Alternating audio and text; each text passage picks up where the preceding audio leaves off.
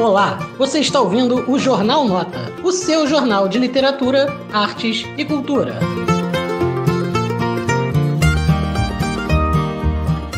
Uma boa noite a todo mundo. Estamos aqui nessa segunda-feira para ter uma live maravilhosa falando de poesia e falando sobre os livros da Isto Edições. Exatamente, a Isto Edições, que é uma editora lá de Porto Alegre, né? Editada pelo Ederson Nunes, que é uma editora independente de livros e só publica exclusivamente poesia. E hoje teremos uma live de conversa, de discussão, de lançamento, de celebração de dois livros da Isto Edições. Esse aqui, ó, que é o Carrinho de Chicabon, do Arnoldo Bosques, e o outro é o Memórias Agrestes, do Mateus Lira. Olha só que coisa bonita também que é a capa. Então eu vou chamar os dois. Estão todos bem? Sejam muito bem-vindos aqui ao canal do Nota e quero primeiro de tudo dar parabéns para o livro de vocês. Sei que hoje em dia colocar um livro no mundo não é das coisas mais fáceis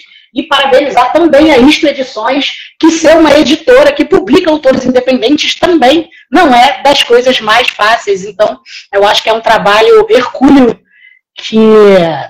que vocês fizeram. Eu dou parabéns de cara por isso. Eu vou apresentar um pouquinho vocês dois, para quem está assistindo a gente aqui, né? Depois essa conversa aqui vai ficar gravada, a gente transforma em podcast, passa ela para o YouTube. Então, se você está perdendo, fala assim, putz, preciso agora sair. Não, a gente vai guardar ela para você também, mas acompanha ao vivo, que é sempre melhor, né?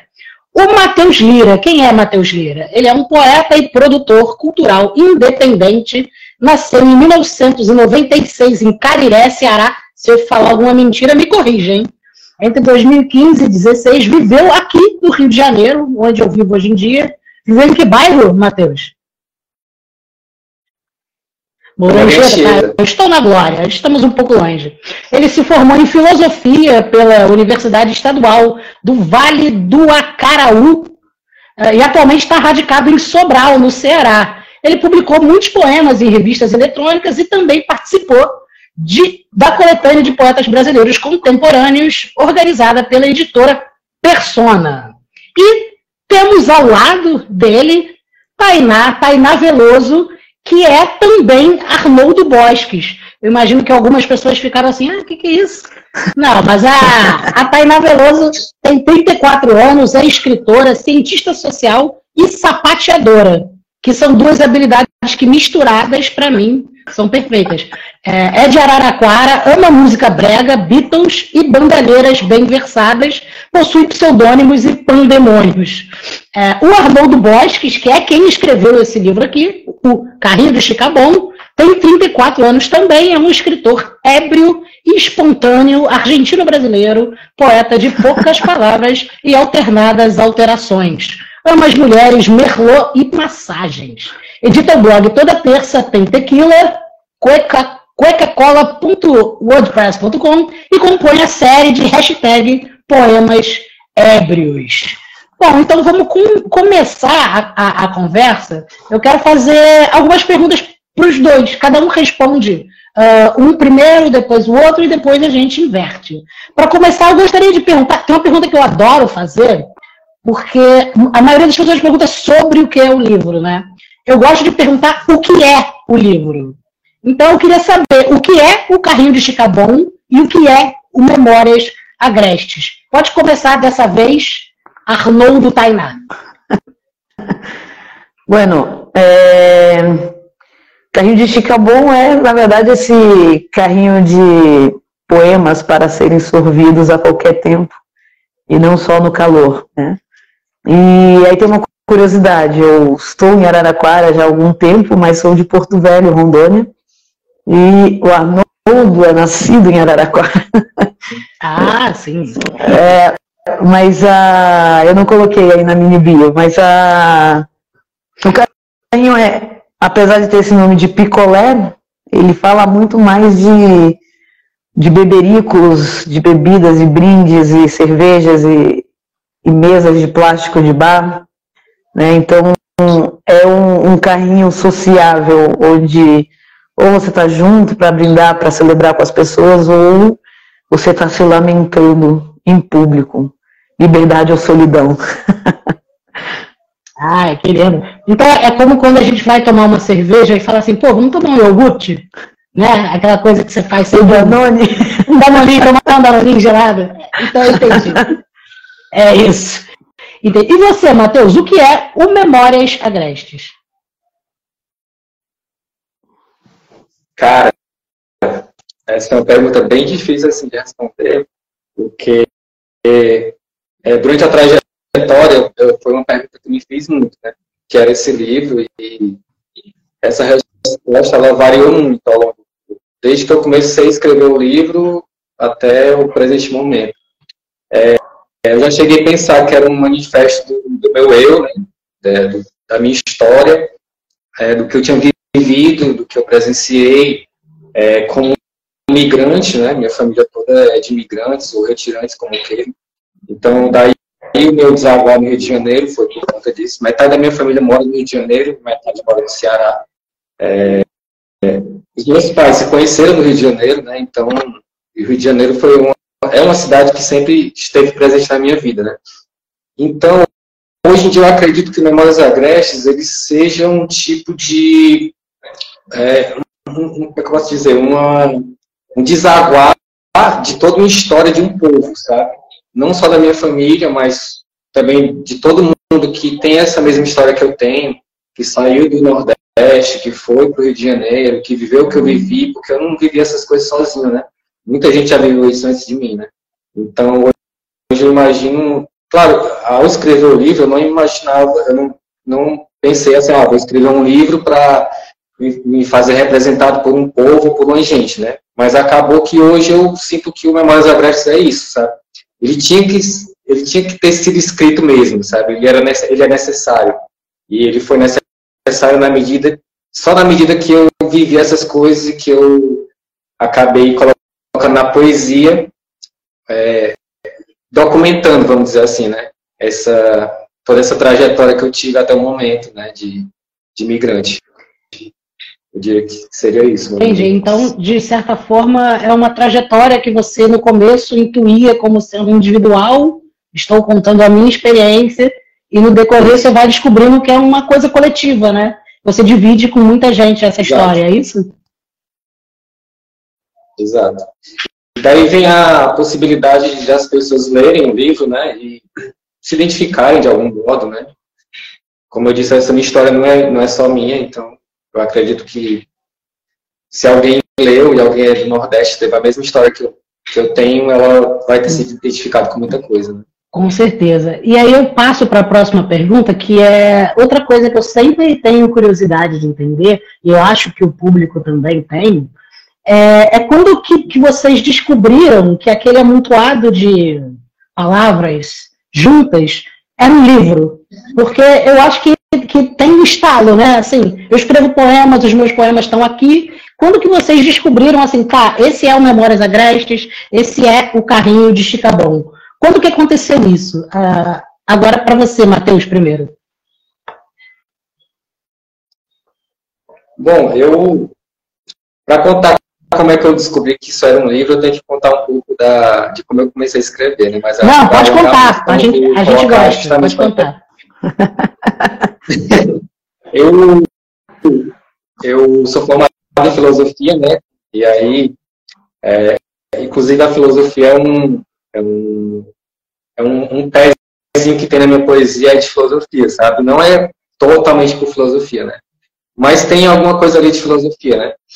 E aí, durante o curso de filosofia, que eu comecei em 2014 e terminei agora em 2021, com certo atraso, né, mas consegui terminar. E aí, durante o curso de filosofia, eu escrevi algumas coisas, sabe? Mas nada poético. Vinha uma aula, eu saía de uma aula e saía meio assim, pensando, e aí eu ia lá no caderno e escrevia alguma coisa, mas era coisa solta, sabe? Não era nada em verso, não era nada que eu tivesse pretensão de ser poesia, sabe? E aí, isso eu mostrava para alguns amigos da faculdade, uns amigos bem próximos e tal. E aqui em Sobral, que é onde eu faço a faculdade, Eu tenho alguns amigos que também são artistas, então, que são produtores culturais, inclusive aqui em Sobral. E aconteceu depois da pandemia, em 2021, fevereiro de 2021, para ser exato, um amigo meu me convidou para... Na verdade, ele me perguntou se eu tinha alguma poesia. Eu passei a pandemia toda sem escrever nada, absolutamente nada. Nada, zero, já tinha abandonado tudo. Não pensava mais em escrever. O que é curioso, nada. Porque muitos livros saíram da pandemia, né? E aí você passou. Não. Você foi o contrário. Eu fui o contrário. Eu passei a pandemia totalmente no vazio, assim, criativo, sabe? E aí aconteceu que foi melhor na pandemia, e aí em 2021 um amigo meu me convidou para participar de uma revista local aqui, perguntou se eu tinha alguma poesia. E aí, a princípio, eu disse que não tinha nenhuma poesia, mas na verdade eu tinha, sabe? Eu tinha poesia. E aí, primeiro eu disse que não tinha, aí depois passou uma semana, aí eu contactei ele de novo e disse que tinha. Cara, eu tenho a poesia. Se tu quiser publicar, tá aqui. Aí eu apresentei duas. Que era, na época, eram as únicas poesias que eu tinha eram realmente essas duas. Eu escrevo muito pouco, assim. Não sei como é a Tainá, ela escreve assim, muito, mas eu escrevo muito pouco, assim. É coisa de... Se sair 5 poesias por ano é muito, sabe? E aí ele me convidou, e aí aconteceu de eu publicar. E aí ele fez uma live também e tal. E aí aconteceu também de eu ficar mais ligado nesse universo dos concursos literários, né? Não sei se a Tainá também passou por isso. E aí eu enviei algumas poesias, essa poesia que eu tinha publicado na revista, para uma coletânea, foi aceita e foi publicada em livro físico. Aí eu fiquei meio assim, né? Poxa, acho que agora tá indo, né? E aí enviei para outra coletânea, que é essa de coletânea de poetas brasileiros, que é de Curitiba. Foi aceito também, o poema. Foi aí que eu comecei a ter o estalo, sabe? A percepção, opa, né? Tem alguma coisa aqui, sabe? Então, e a partir disso eu fui escrevendo, e foi saindo, e aí eu tinha uma amiga minha de Fortaleza, que inclusive tem uma poesia no livro que é dedicada a ela, que ela sempre, sabe aquele amigo que tá sempre ali contigo lendo as poesias, e sempre tu manda pra ele e tal, ele fica, ele dá o feedback dele, e eu sempre mandava pra ela, ela era a única que eu mandava, né? E eu mandei pra ela, e já tinha assim um punhado de umas 15 poesias, assim. Eu mandei pra ela e ela disse, cara, isso dá um livro. Por que que tu não tenta publicar isso aí? Não sei. Aí eu fiquei pensativo, aí eu, poxa, verdade, eu acho que dá. Aí, a princípio, eu pensei em publicar na Amazon, né? E aí, isso era em junho de 2021. Quando foi em agosto, eu já tinha um pouco mais de poesia, eu já tinha umas 25 por aí. E aí eu fiquei, nesse tempo, a ideia do livro já tava. Então, no começo o livro nem era Memórias Agrestes, era Cidades Agrestes. E aí eu enviei para algumas pessoas, para alguns poetas aqui da região, enviei para o Maurício Furtado, que foi o Jabuti, que ele mora aqui numa cidade vizinha à minha, que é a que eu nasci. A gente nasce na mesma cidade, eu e o Maurício Furtado. Acabei pegando amizade com ele depois, mas aí foi isso, foi a partir daí que eu percebi que dava um livro que eu realmente comecei tentar publicar isso. E hoje está aqui o seu filhote, olha que bonito. Agora, para você, Tainá, quando que você descobriu, entre os seus escritos, que tinha o Carrinho de Chicabon como um livro? Olha, esse daí foi curioso, que foi após a chamada da Isto Edições. Inclusive a pessoa que me alertou foi o Marcos Mello, que está aí na live, está assistindo a gente, acabei de ver que ele entrou.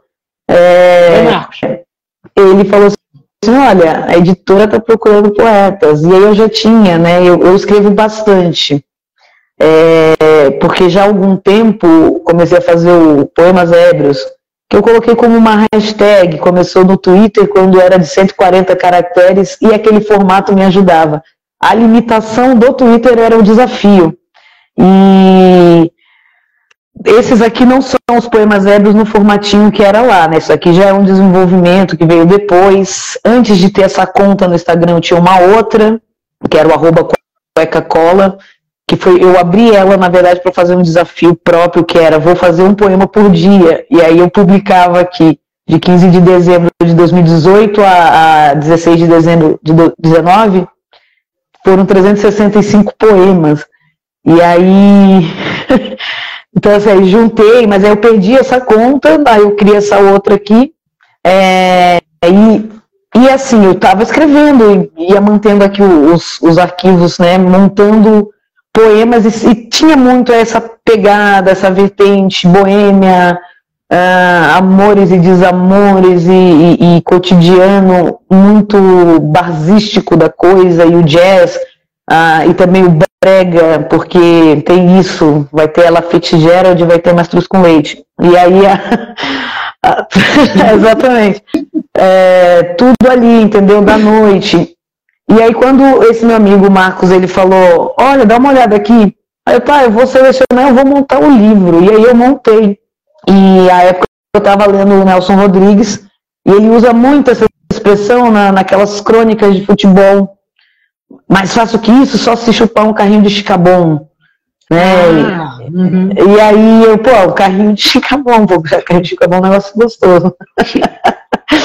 E aí eu juntei e ordenei, falei, pô, acho que ficou um arco temático. No fim ficou mesmo um arco temático, do princípio ao fim. Uhum. Que aí tem até, de certa forma, uma ode às musas, e termina com o meu lirismo encontra o seu fim. Então, o livro se formou, mas assim, deixa eu pegar aqui e ver o que vocês estão aí me falando, sabe? Olhei o meu próprio oráculo, vamos dizer assim, de vários poemas já escritos, né? E aí surgiu o carrinho. Bom, então agora nesse momento eu vou fazer algumas perguntas específicas para Tainá. Na verdade, agora eu quero entrevistar o Arnoldo, que é quem é pai desse tirar máscara assim, né? E aí depois eu volto para mais umas perguntas com o Mateus, tá bom? Para a gente poder dar uma focada no livro dela. A primeira coisa, eu queria só, para começar, dizer que teve alguns poemas que eu gostei demais, anotei e guardei um para ler no final também. Eu não contei para vocês, mas eu também quero ler um no final, um de cada, que foram meus preferidos. Mas eu queria entender como é que o Arnoldo nasce disso. Como é que se você já escrevia Poemas Ébrios, como é que ele surge? Quem é ele?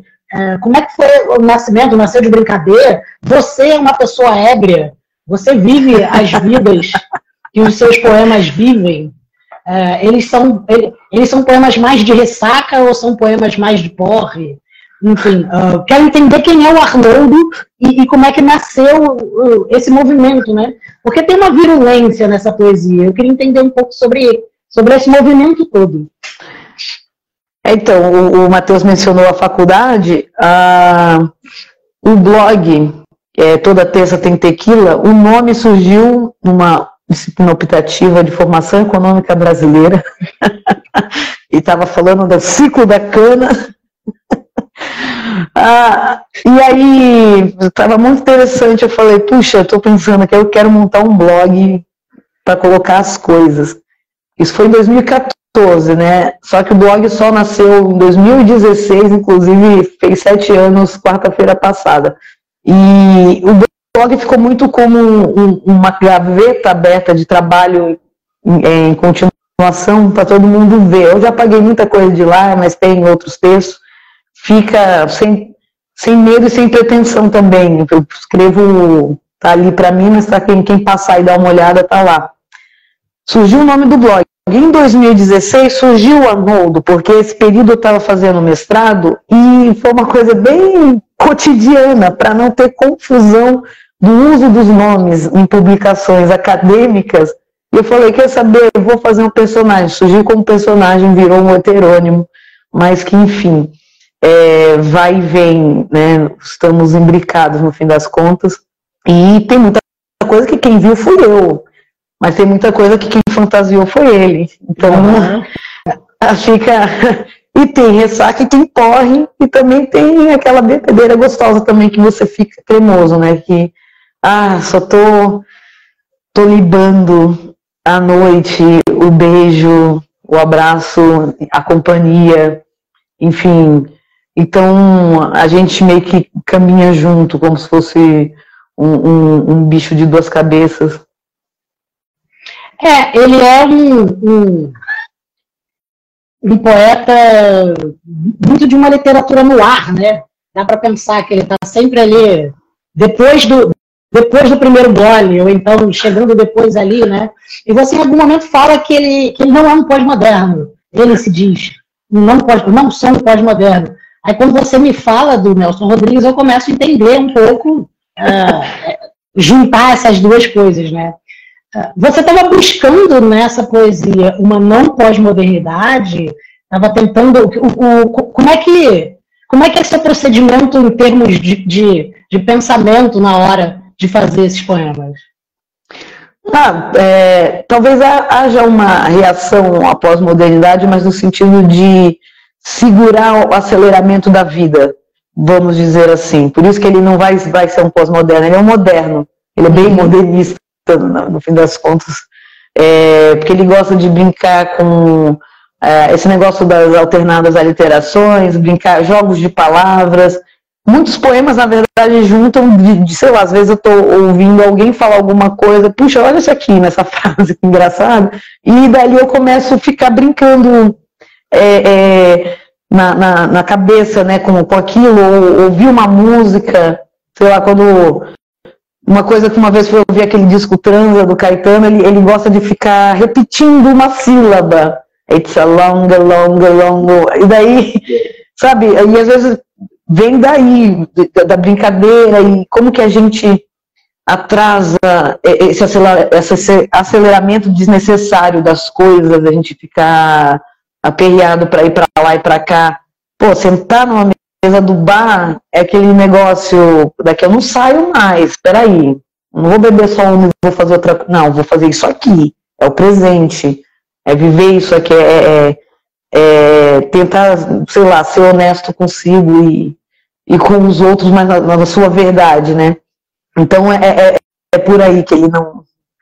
É uma reação à pós-modernidade que vai nos esmagando no dia a dia. Inclusive, você acabou de falar qual vai ser a minha próxima pergunta, porque eu fui listando alguns dos temas, né, que você coloca. São as bebidas, as mulheres, a noite, o submundo. Mas eu vi em todos os poemas uma coisa que é a tentativa da busca de um instante na realidade que é poético. É tentar, assim, pô... Será que eu consigo escrever aquele momento de poesia que é quando estava todo mundo numa sinergia única? Faz sentido essa leitura? Faz. Quando tu falou isso, inclusive, lembrei da época que eu estava fazendo os 360 poemas. E era um desafio meu. Tem que sair hoje, qualquer coisa. Então tinha umas coisas bem horrorosas, outras que assim, poxa, isso aqui ficou bom. Claro, é a prática também. Então, alguns poemas eu estava na rua, ou estava num bar, ou estava em algum lugar, e aí, peraí, não saiu o poema de hoje.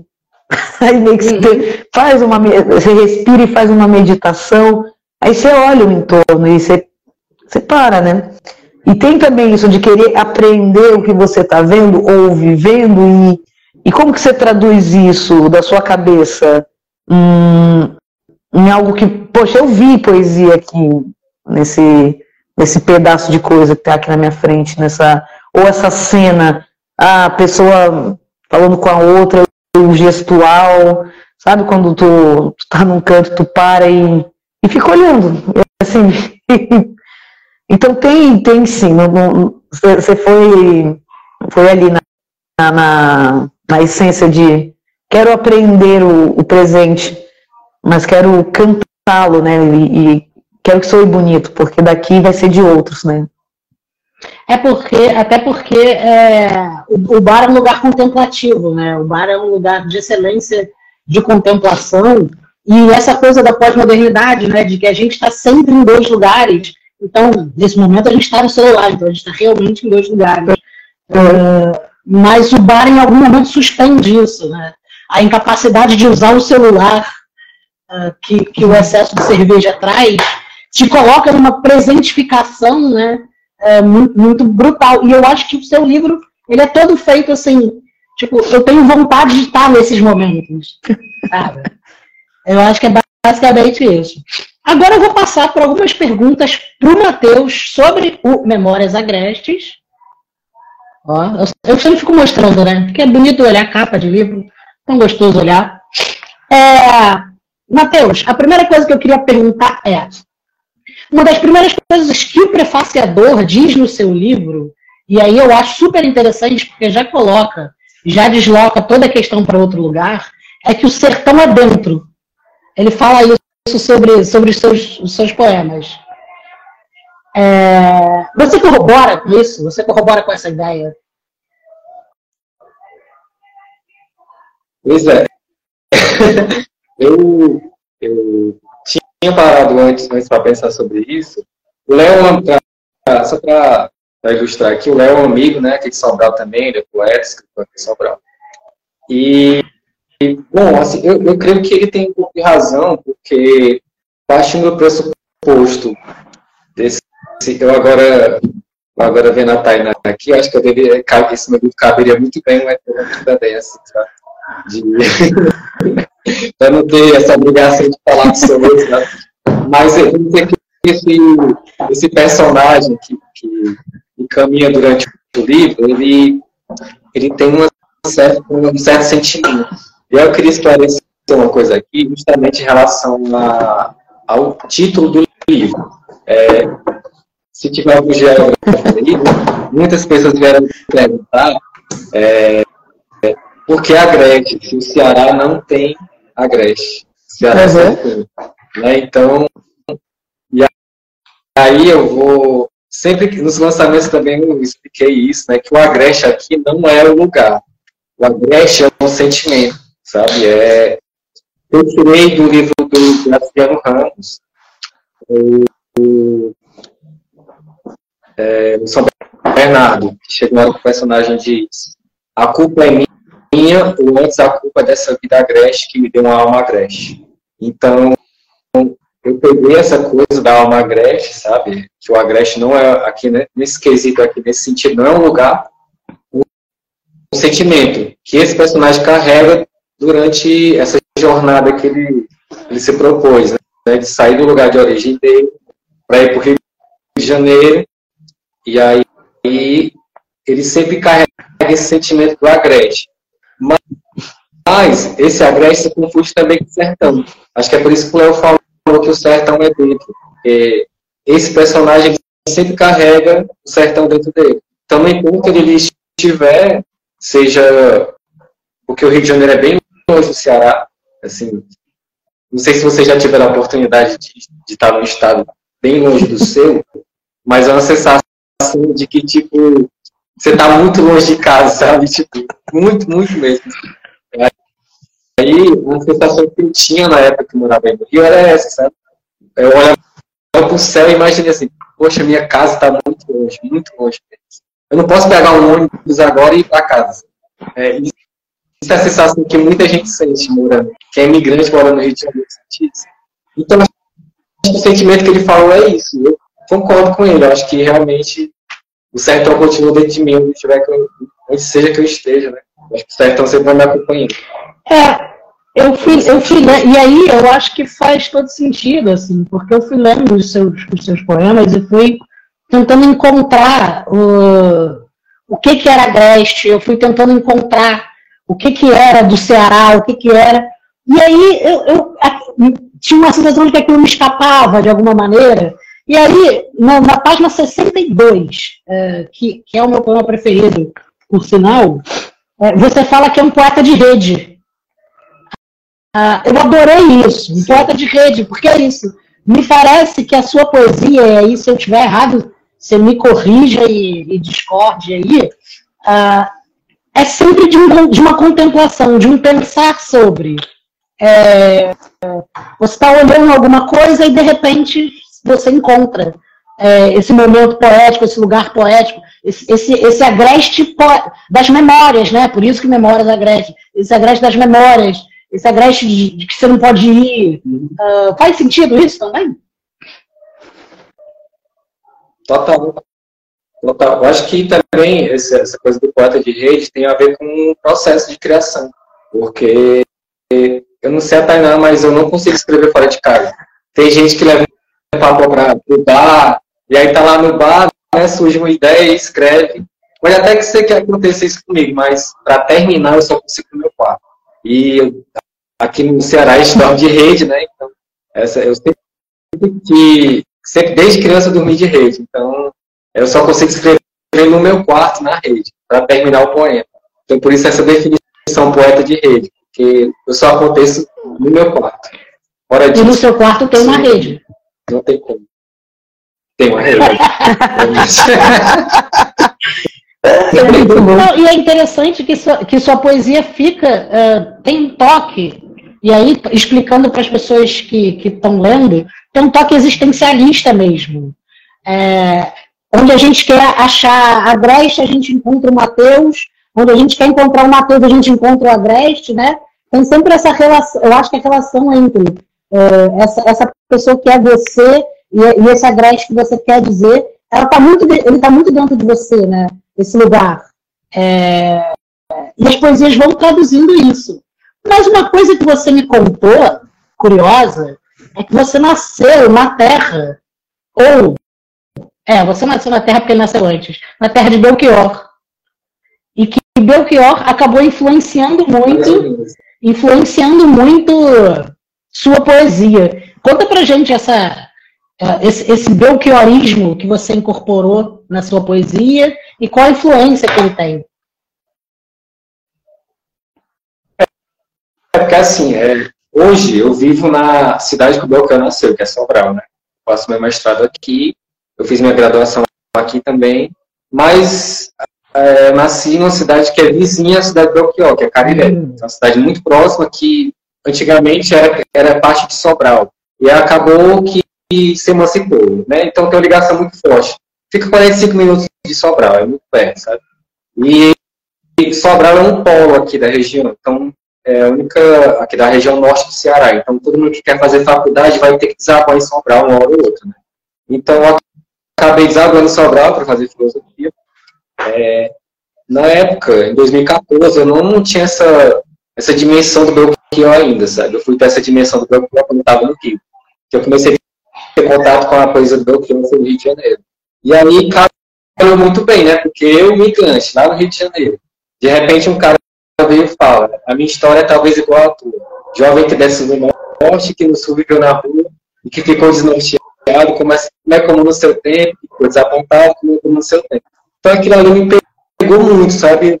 Era como se aquele cara estivesse falando pra mim, sabe? Tipo, se ele tivesse visto a minha história e tivesse narrando a minha história. Simplesmente, assim, o susto que a gente toma é esse, sabe? E aí eu acabei voltando pra minha terra, concluí a faculdade, e depois que eu voltei, eu comecei a pegar essa dimensão maior do que é o Belchior. Porque é muito louco aqui em Sobral, porque se você anda em qualquer rua, você sente Belchior, né? Você imagina, né? Será que ele pegou nesse bar? Ele poderia ter passado nessa rua? Então é uma coisa assim muito... Você fica pensativo, né? E ainda mais você que é fã da poesia do cara. Eu já cheguei na casa que ele nasceu, sabe? É uma coisa assim meio... Eu sou realmente muito, muito fã do Belchior. E aí, como ele eu diria que eu sou fã do Belchior da história dele, mas eu diria que a minha poética, o estilo da minha poética não tem influência dele. Tem influência de outros, como João Cabral, que também tem influência do Belchior, tem influência do Ferreira Goulart. Eu diria que o sentimento é do Belchior, mas a forma é de outros, sabe? É assim que eu... a alma do Belchior com a pena de outro escritor, né? Exatamente. E aí, só para fechar, eu queria... essa coisa de eu ter achado suas poemas existencialistas, eu fiquei curioso de saber quais são as suas memórias e saudades agrestes.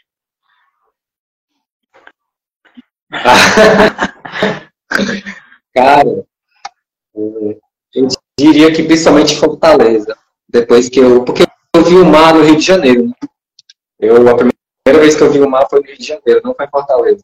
E eu sou do Ceará, mas não vi o mar, né? fui em Fortaleza. Eu fui até em Fortaleza na infância, mas não cheguei a ver o mar. E eu cheguei a ver o mar no Rio. Foi a primeira vez que eu vi o mar. Então, essa questão do mar, ela transpassa muito o livro. Se você for ler, você vai ver muita citação ao mar. Tanto ao mar do Rio de Janeiro, quanto ao mar de Fortaleza, né? Que são os mares que eu tive acesso até hoje. E as pessoas que eu tive contato, essa coisa que a Tainá estava falando da memória do bar, né? Tem um poema que eu vou ler daqui a pouco também, que tem muita essa coisa também. Quando eu estava no Rio de Janeiro, eu gostava muito de sentar nos bares da Lapa e beber uma cerveja sozinho, sabe? E aí acontecia que era muito louco, porque sempre chegava alguém na minha mesa e puxava assunto. E acabava que a gente ia, tipo, 2 da manhã pra casa, e eu fazendo amizade com as pessoas que eu nem conhecia, assim, sabe? E aí eu ia pro mar sozinho também, e eu gostava muito de fazer isso, pro mar sozinho. E essa primeira, tanto que a primeira parte do livro ela é mais existencialista por conta disso, que era uma fase da minha vida que eu estava bem, sabe, sozinho, procurando alguma coisa, sem amizade, triste. E aí, a segunda parte do livro ela já é um pouco mais alegre, porque, enfim, tem parte da cidade, né, vai vivendo a cidade. E é basicamente isso, né? As minhas memórias são essas, assim, de praia, cidade, bares, tudo isso. Maravilha! E aí, olha, eu preparei uma surpresa para vocês, porque eu entrei em contato com o editor de vocês, o Ederson, e pedi para ele deixar uma pergunta para cada um, para que eu fizesse aqui durante a live. Não é arquivo confidencial, mas ele deixou uma pergunta para cada um. Ótimo. Tainá, para você, ele perguntou: por que você acha que vale a pena escrever e ler poesia no mundo de hoje? Porque vale a pena viver, mas viver não é só existir, é sorver também, e se expandir, expandir o que tem dentro, mas também levar coisa para dentro. Até esse movimento, Mateus falando, né, o Agreste está em mim, assim como ele, eu também vim de outro estado, né, para morar bem longe, saí de Rondônia para morar em São Paulo, e aí quando ele falou isso... Eu gosto muito do Max Peterson, aquele ator que é cearense, é de Farias Brito, e ele falou uma frase que eu achei fantástica, que ele foi morar em Paris, e ele disse: aqui eu só tenho eu e o meu sotaque, e que também é uma forma poética, vale pela existência, e uma troca do que tu traz para dentro de ti, e o que tu pode depois de regurgitar tudo, pôr para fora. Então, escrever, cantar, né? Sempre vale cantar. Como disse o Walt Whitman, você pode contribuir com um verso. E você, Mateus, por que você acha que vale a pena escrever e ler poesia no mundo de hoje?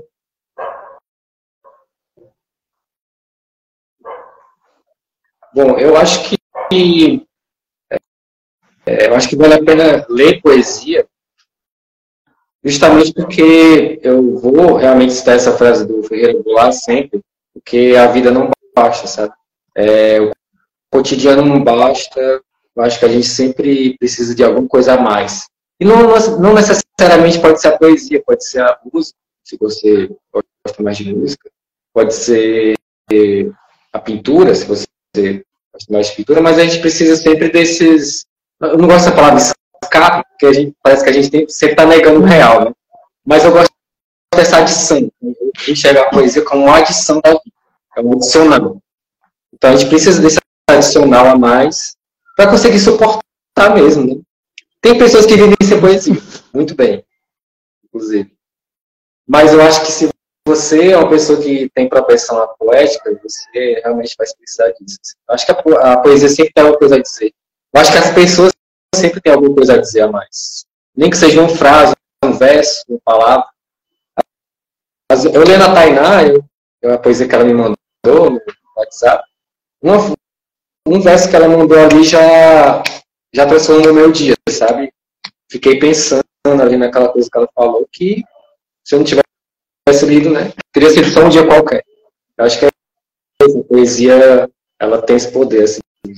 E às vezes é bom. Ah, pode falar, Tainá. E aí o contrário também, você falou das redes, isso é o poema que você me passou, tem a rede, e aí isso me lembra a minha avó, porque a minha avó só dormia em rede, né? Inclusive, minha mãe e minha tia me mandaram uma rede para cá e a gente pendura aqui na... então, já começa com isso. Então, para mim, transformou meu dia em que sentido? De, pô, já me trouxe casa. Ou um negócio muito familiar. Né? A poesia, ela tem um negócio, e aí, às vezes, é bom ser um pouco Arnoldo, porque, às vezes, um poema fica na tua cabeça um mês, né? Você fica um mês ali tentando... dando volta em cima dele, e é muito transformador mesmo. O Drummond fala uma coisa que eu acho muito legal, que é a poesia é uma das coisas mais cortantes que existe, embora tenha pessoas que ignoram completamente. Eu acho curioso essa ambivalência. E aí a segunda pergunta que o Ederson deixou foi o que você aprendeu de importante no processo de escrever e de lançar o seu livro? Agora começa o Mateus. Bom, eu acho que paciência. Paciência é a palavra. Tá? Eu ia falar isso. Meu Deus, ia falar isso. Porque primeiro, depois que eu publiquei o livro, muita gente veio me perguntar, cara, como é que faz para publicar? Porque tem essa coisa, né? Que parece que alguém que publica o livro é alguém que alcançou um estágio maior, né? Assim. Sempre, né? Do que alguém que tá só fazendo os rascunhos em casa, né? Aí como é que sempre surge essa pergunta na rua, em algum lugar. E sempre eu pensava, cara, tenha paciência. Tipo, deixa o povo descansar. Porque, assim, isso é uma visão minha, né? Eu vejo, assim, essa poesia, eu sou muito contrário a essa poesia crua, que eu vejo muito assim no Instagram, que é um tipo de poesia que, claro, tem seu valor, mas não é um tipo de poesia que me agrada, né? Falando de forma pessoal. E o conselho também é de forma pessoal, né? Isso é regra. Mas eu acho, o conselho que eu daria é esse. Deixa o poema descansar, sabe? Dá um tempo, trabalha um pouco do poema. Não deixa a técnica sobressair a ternura, porque eu acredito que tem aquela velha pergunta, né? Existe a inspiração ou existe a técnica? Eu acredito nos dois.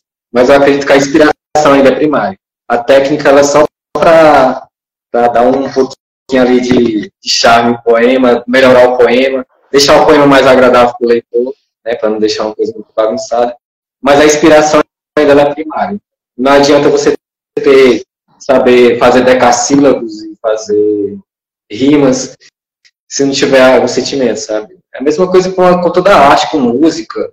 Você pode saber qualquer instrumento, tocar qualquer instrumento, mas se você não tiver aquela coisa, sabe? Você não vai desenvolver. Você pode saber todas as notas, todas as combinações, mas não vai conseguir fazer uma música. Mesmo jeito da poesia, você pode saber todas as formas de fazer poesia, mas se você não tiver o sentimento da poesia, você não vai conseguir. Aqui no Rio chama de borogodó. É o borogodó da poesia. E você, Tainá? Borogodó, exatamente. É a paciência também. Só que aí vai para um pouco contrário, porque o meu tem uma certa urgência. Mas eu aprendi essa paciência nesse período aí que eu fiz os 365 poemas, porque eu sempre tive essa preguiça de editar. Então tinha que sair. Quando depois eu fui vendo esses poemas, aí, poxa, tem uns que são realmente horrorosos, assim, de o que tem aqui? E outros não, mas, é claro, eu estava num processo de trabalho diário. Mas aí eu vou um pouco ao contrário do Mateus, a inspiração eu vou me alimentando dela, e é muito desse processo de regurgitar a coisa mesmo. Alguns poemas ficam, e aí meio que eu vou sentindo como se tivesse assim, meu Deus, tem um negócio que precisa sair para fora, e eu tenho que anotar uma frase, e às vezes eu anoto umas 3 frases e não sai nada dali, eu falo, deixa isso quieto aí. Tem uma hora que vem, puxa, isso aqui, papapá. E agora eu tô fazendo mais edição, ou deixando esse descanso de página, né, que alguns escritores falam, dizem, ah, tu escreve agora, deixa um tempo aí. Mas da ternura, sim, concordo que eu ainda tenho, para mim ficou muito mais um negócio de ter um trabalho a mais do que a inspiração, mas sim, no fundo vai ter o sentimento do mundo, né? Mas também estou com o Mateus, o aprendizado, paciência e segurando onda, indo de boa. Essa é a dica aí para quem está ouvindo, viu? Paciência, paciência.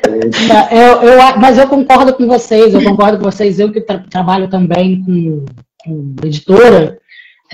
O principal segredo, eu acho, que a gente pode dar para outros escritores é paciência, no sentido de que todos os processos são demorados. E eles são demorados porque tem um motivo para serem demorados. Um livro que é editado muito rápido, que sai em um mês, com certeza ele não teve o trabalho, o cuidado, a atenção e o carinho que deveriam. Então, o editor é aquele cara que vai fazer você esperar um pouquinho, sim, e é essa espera que vai te amadurecer para você ir melhorando, para você tornar o seu livro, para na hora que ele sair, ele ser o melhor que você tinha naquele momento, e não se precipitar. Então, a paciência é muito importante mesmo. Até para revisar, né? Às vezes a gente quer mandar logo. Não, para revisar. Revisa 14 vezes. Tem um gnominho do erro de português que ele vive assombrando livros. Então, se a gente descansar, ele entra ali e invade. Então, essa paciência é muito importante. Olha, Tainá, uma amiga, eu acho que era uma amiga sua chamada Bruna Torquato, ela escreveu Tainá! Tinha tanto A que eu acho que tampou a tela aqui. Então, eu vou aproveitar para dizer para as pessoas que estão aqui que agora é a hora de vocês deixarem as suas perguntas para nossos entrevistados que estão lançando seus livros. E aí, enquanto as pessoas vão deixando as perguntas, eu gostaria que a gente fizesse a nossa rodada de leitura de poemas. Eu quero começar lendo o Arnoldo, o grande Arnoldinho, já estou ficando íntimo dele, no meu poema preferido. E eu achei ele o meu poema preferido por uma coisa que engraçada. O Mateus que falou. Ele falou que escreve muito pouco. E eu adorei o seu poema da página 17, que é Como Nascem os Poemas. E que você fala disso, assim, de que poema é uma coisa que vem de vez em quando e às vezes vem um. Aí eu penso num escritor como Rabwan Nassar, escreveu 2 livros e foi criar galinha. Não quer saber mais, é aquilo que ele tinha para dizer, é dito. E aí eu vou ler para vocês esse poema, chama Como Nascem os Poemas. O poema, ainda mais esses bastardos, nascem numa cusparada e tu segura a baba. Escorre pelo canto da boca, tu cobre com a mão na rua atrasado, esperando a lotação. Feito diarreia, ele rompe o esfíncter, as pregas, arrasta as pragas e pragueja alto para as nuvens. Geralmente, ninguém escuta, porque falta permuta para uma audição mais apurada. No mais das coisas, é um por mês, olhe lá. O resto é frase furada. É bom, né? É bom demais esse poema. Esse é meu preferido, é muito bom. Leia agora o que você escolheu, Tainá, do seu livro. O do meu? Ok. Vamos se a gente escolher tá mais... o mesmo, foi mal. Não, estava até assim, será que... O meu está mais pro fim do livro que eu escolhi. Calma aí que vai ser um pouco... Está na outra página. Da página 59. Ma que bella mattina. Dalla gritou do lado dele. Que bella mattina, imagina... Um dos melhores dias na Araraquara ensolarada. Sabia que é a casa do sol na língua indígena? Imagina. E neste mesmo dia, o mesmo Lúcio informa detalhes da minha morte. E tu, lambendo licenciosamente um sorvete. Esta é a única estrada para fora, para o infinito e além? Para a casa do caralho? Se não comes tanta faixa, a suspensão talvez segure até a próxima lombada. No pedágio de nossas saturações, e dê mais 1 quilômetro de emancipação e ventura. Como é que eu tenho que virar a página? Dala gritou do lado dele. Ma che bella mattina, stronza! Imagina! Dos melhores dias e mais agradáveis, e agosto, o mês eterno, findou-se sem cerimônia. As pessoas celebram mesmo é setembro, por conta da terra, vento e fogo. E neste mesmo dia, um outro eu, o recôndito, o que temos vergonha por suas características especiais, veio aqui na porta de casa e berrou os sonetos rasgados, sujos, esquecidos. Juro que lhe dava um murro, mas ele esquivou. Campeão número 1, invicto de boxeio, puto. Basta ter calma. Tudo é presença e sentimento. Ele se vai em uma hora. O problema são as meias em pares espalhadas pela pia, quintal e até dentro da panela de pressão. Tu ainda linda o gelato de mousse de maracujá. E ele se derrete todo por tua mão e abraça o antebraço entre os pelos. Um vulcão frio erupindo pelo teu tecido liso. A terra, o vento e o fogo cobrem parte do meu rosto e ensaiam um sorriso. Que isso? Fosse aquilo seria autêntico e agradável, mas é simples. Sou eu que me despeço e clamo. Ânimo e aguante, amite.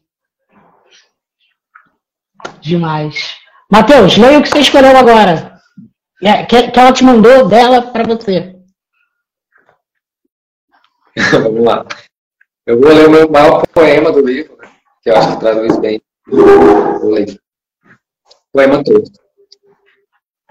Fim de tarde, 18 horas. Fecha-se as portas da Vila Livraria. Da Rua Visconde do Rio Branco, na sexta-feira de um dia claro. Caixas e mais caixas, livros e livros, completam meu coração de mim. Hoje, nessa aventura, no calor do Sudeste, longe da velha Otiscica, nas terras do seu Francisco Alves, meus pés atritos da lavradio, a imaginar o antigo Rio dos Caiçaras e as marrecas a correr no calçamento. Fim de tarde, sexta-feira. Cerveja no bar do seu Rony. Licor, torresmo e gritaria. Nojo. Baratas tontas. Fumaça. Trem. A lembrança do sertão. O peito a pulsar. Neste lugar onde os bichos falam e bebem cerveja e não comem do milho.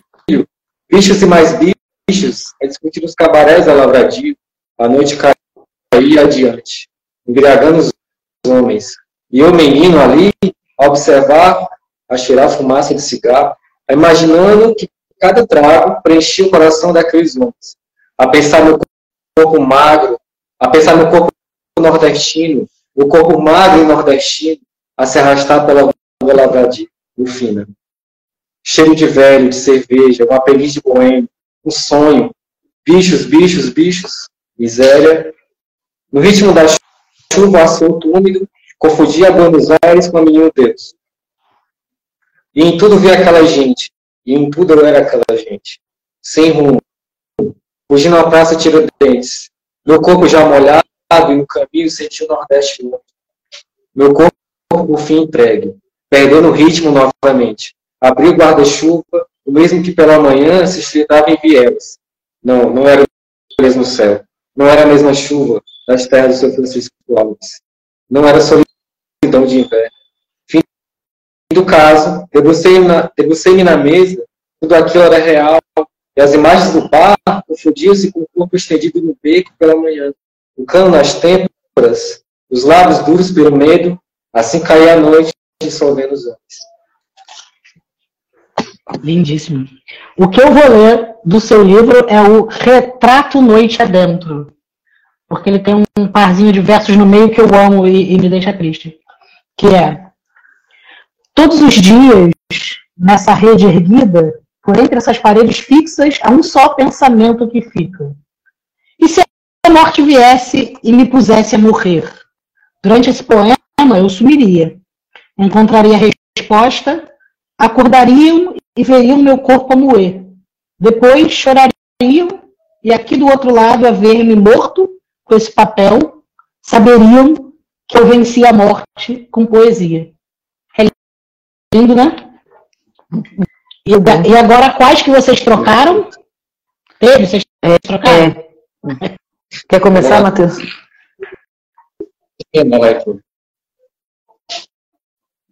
Começou o bar aqui, viu? Aí, eita! Chamar o Arnoldo. Pega fogo, chamar o Arnoldo. Já tá aqui, né? Quem lê primeiro? Opa, pode ser você, Matheus. Pode ser primeiro? Vamos lá. Meu lirismo encontrou seu fim. Meu lirismo encontrou seu fim, na descarga de um banheiro sem frisos e ventilação. Cuspi meu dogma na parede, a contribuir para a latrinália. Filosofia barata e honesta, e nos ensinar que nada mente quando calamos nossa ilusão. E tudo canta, num silvo, num ruído, solto na toada da paixão. Ale, o que eu peguei aqui, que o Matheus me mandou, foi o desencontro de segunda, apesar do nosso encontro na segunda. Calhou, né? Desencontro de segunda.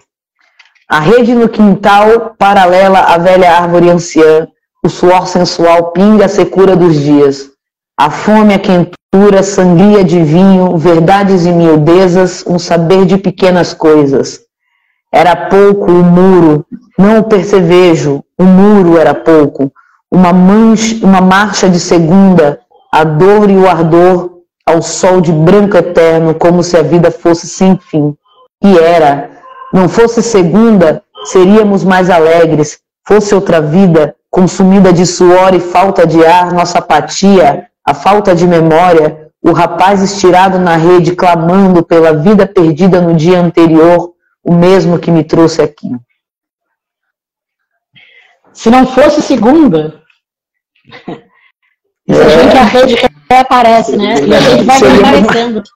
Seríamos mais alegres se não fosse segunda. Seríamos mais alegres, com certeza. Olha, recebemos a pergunta aqui da Bruna Torquato, que perguntou que, assim como atores e atrizes, vocês fazem algum laboratório ou procuram experiências diferentes para ter inspiração. Tainá? Tem... Bom, começa também com um processo de imitação, né? Pelo menos no meu caso, tu vai procurando muito escritores que te atraem, o jeito de escrever, a maneira como colocam as palavras, e passa por um processo de imitação e um de descoberta. Nossa, a gente pode escrever assim, porque quando na escola pega e vai aprender os poetas, os movimentos literários, tem a forma, né? Nossa, mas aí tem que ser assim, aí o soneto é desse jeito. E quando tu se depara, pelo menos no meu caso, que eu gosto dessa coisa dos modernistas também, pode escrever assim, pode colocar essa palavra pode caber no poema, pode fazer tudo. E aí tu vai achando o teu caminho também. E claro, tem oficinas com, né, escritores, depois da pandemia, então, o que mais tem são escritores e também... professores que fazem oficinas de escrita criativa, aqui no Brasil tem curso, inclusive, de faculdade. Então também tem cursos, que aí também não é só uma coisa para você virar poeta ou escritor, mas serve para outras formas da expressão escrita da palavra, né? Mas sim, tem essa troca e tem a troca que a gente está fazendo agora, né, nessa live, de encontrar outras pessoas que escrevem e que trabalham com a palavra e a gente vai falando dos nossos processos, né? Querendo ou não, no fim das contas, é um trabalho muito solitário, né? Então é preciso o encontro, e aí esse encontro ele traz muita inspiração, traz muito alimento para criar, né? É gostoso poder conversar, né, sobre poesia. A gente é obrigado durante o nosso cotidiano de trabalho a falar sobre tanta coisa e separa tão pouco tempo para falar das coisas que a gente mais gosta, que é poesia, né? Uhum. Mateus, você, de onde vêm suas inspirações?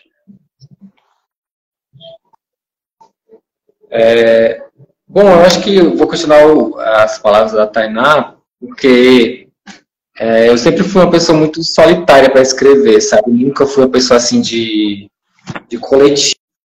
Né? Então, eu acho que essa coisa de estar se encontrando com outros poetas e poetisas também, e produtores culturais também, porque eu também tenho esse pé na produção cultural, né, aqui em Sobral, na minha cidade.